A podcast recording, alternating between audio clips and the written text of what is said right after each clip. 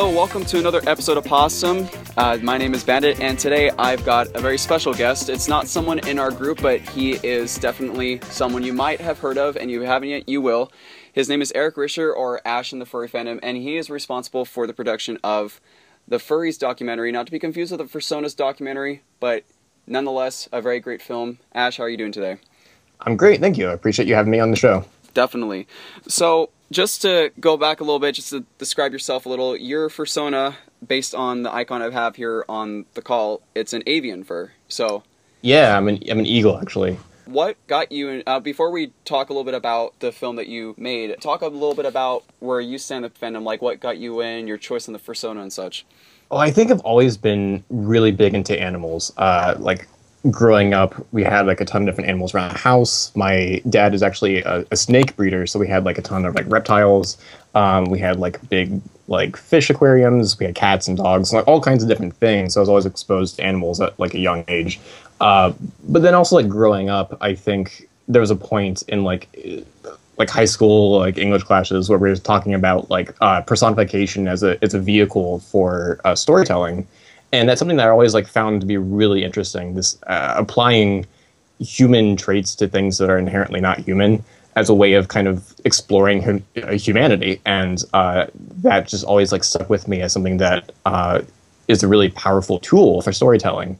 And um, when I discovered the furry fandom, it was sort of doing that. It was kind of appreciating these sort of like uh, tropes that I've seen in like in animation and and in like uh, literature, uh, so I kind of like gravitated towards like the same things that furries are interested in. But then also uh, when I found out that people would create a character that represented who they were as an individual, I'm a sucker for that kind of thing. I, I just had to give it a shot. I, I kind of just picked a, a, species that I felt was right. Um, I, I, don't really have like a special like, story to kind of uh, zero in on like how I determined that an eagle was going to be me.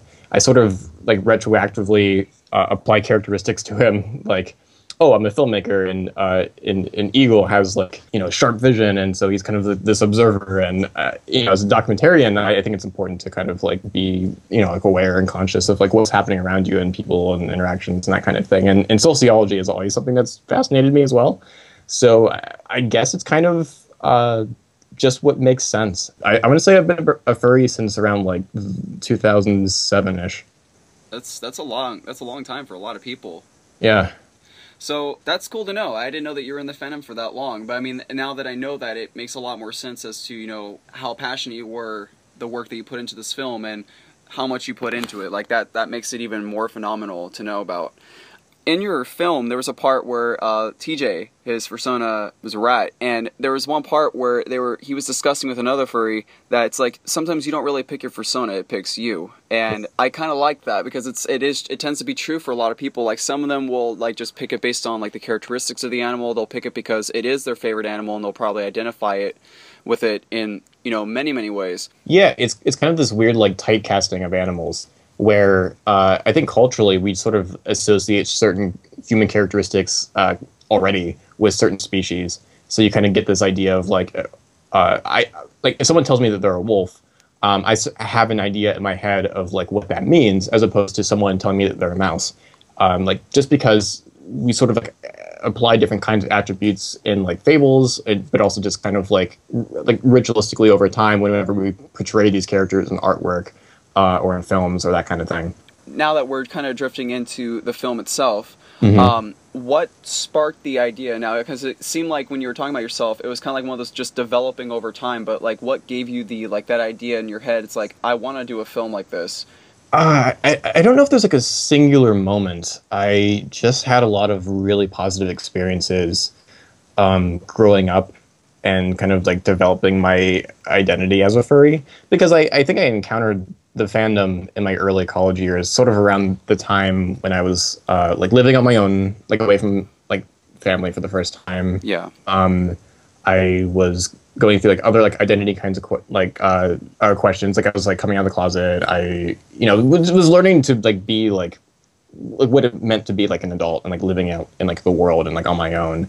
The people that I met who uh, were in the fandom were just really great positive influences on me. They opened me up to like a lot of new ideas, uh, a lot of new experiences, and I think that all contributed to like how I kind of developed as a person.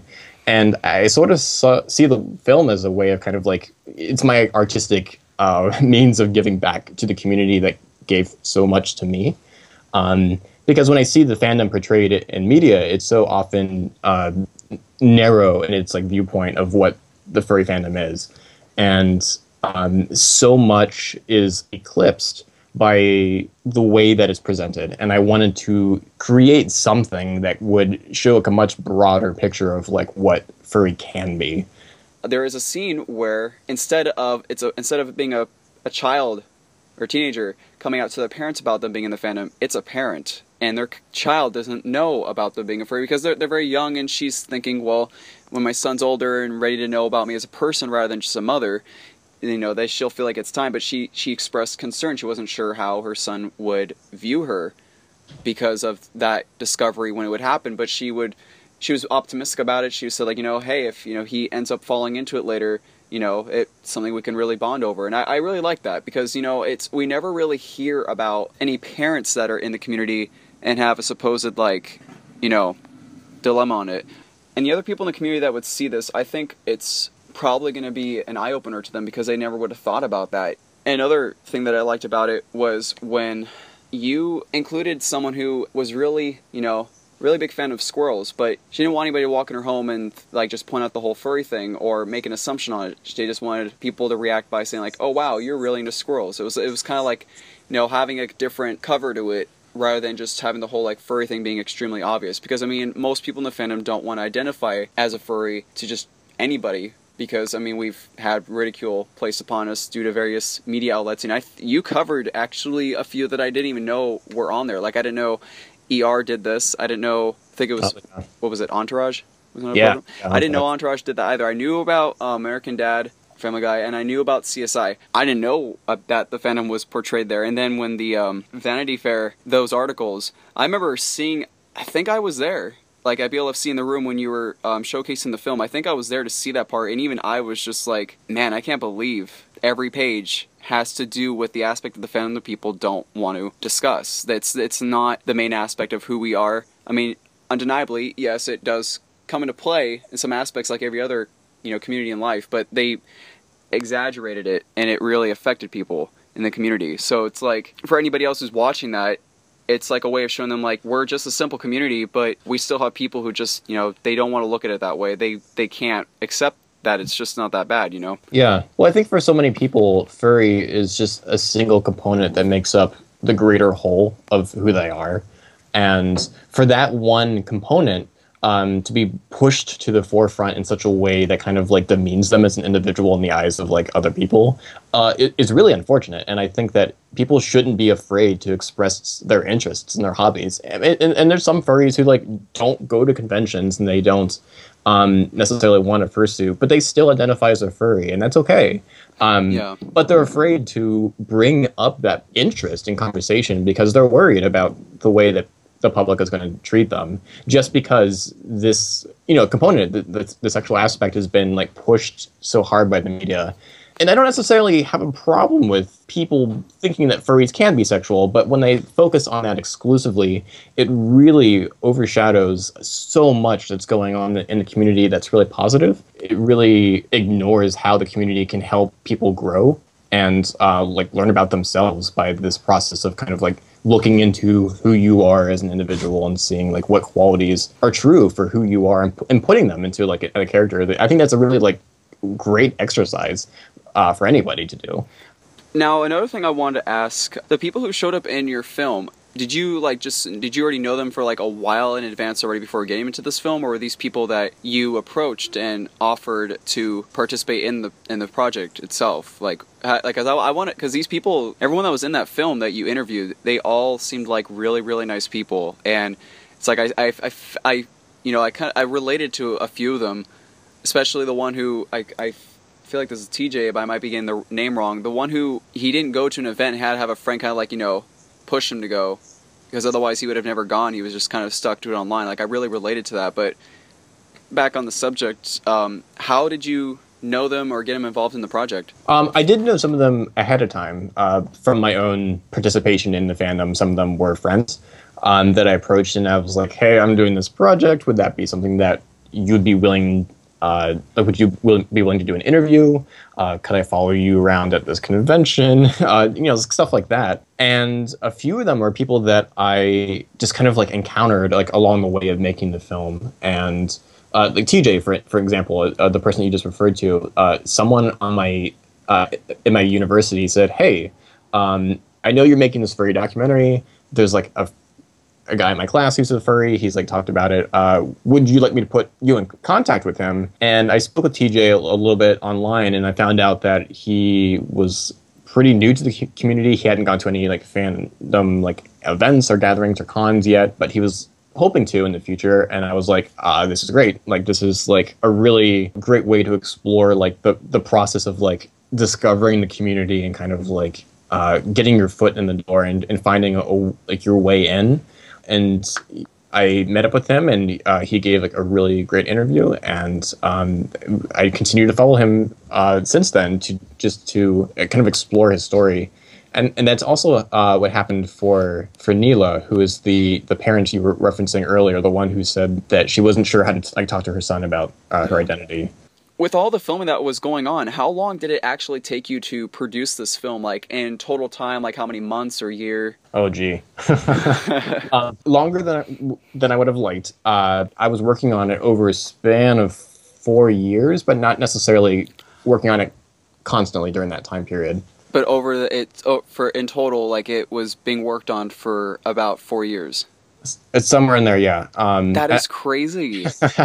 Wow, I, I I would have thought like maybe like you know a year or so, like or like the very most or at least six months. Because I mean, for some people that's all it really takes. But four years, like you really were putting thought into this, and I'm guessing just with everything else else was going on in life, like you didn't have as much time, or maybe it just wasn't hitting you as soon as you wanted it to. I mean, there's a lot of big things going on in different stages of my life. It, as I was making this film, um, I, I, worked. Um, I, I, was able to work on uh, two feature film sets uh, for studio films. I was able to um, move from my uh, college town in Ohio across the country to California, and that was a big adjustment. But that also meant a lot of time um, focusing on other things. So I'm definitely not the same person as I was when I began the project, but I think that over time, the film evolved, and the other projects I worked on on the side uh, helped me grow as as a filmmaker, and, and I think that um, that influenced my ability to pull this together in the end. So for those of you out there who have not yet seen the first documentary, I definitely recommend that you check it out. You can get it on DVD and you usually sell it at cons at your own table. You have the trailer pinned up and everything, everything neatly displayed. So for those who happen to see him at an upcoming con, like Pancathro and FC, be sure to definitely give the film a try. And if you guys want to follow Eric Risher or Ash on Twitter, you can find him at Furry Filmmaker. So keep up to date with him, chat with him and such. And you know what? I think this was a fun interview. Actually, glad I got to talk to you again. Because last time I chatted with you was briefly at Califur and more so at BLFC. So with that, um, we are going to cut it here today. Um, remember, for those of you out there who would like to be on an episode of Possum, like Ash here, um, be sure to go into our website at theraccoonsden.com. And I know we have the topic set for Convention Prep 101, so we're probably going to end up getting that one out of the way next when we have our next guest on here. If you guys want to see more episodes like this one, be sure to subscribe for more. Like it if you enjoyed it, and comment and let us know um, what you guys thought of the film because, well, I think Eric will be checking back on some of the comments here too. So, yeah, and we will see you guys next time.